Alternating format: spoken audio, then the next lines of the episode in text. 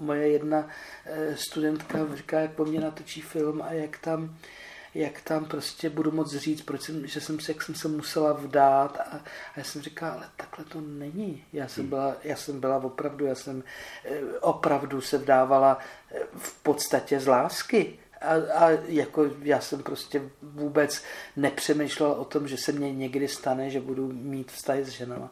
A teďka těch, těch posledních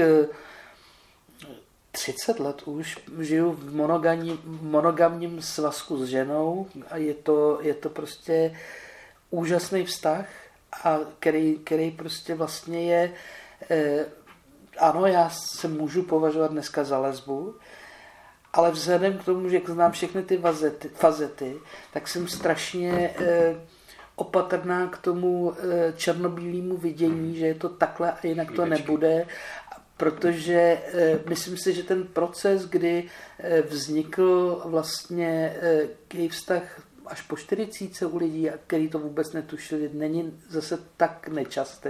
Je poměrně častý, jak u mužů, tak u žen.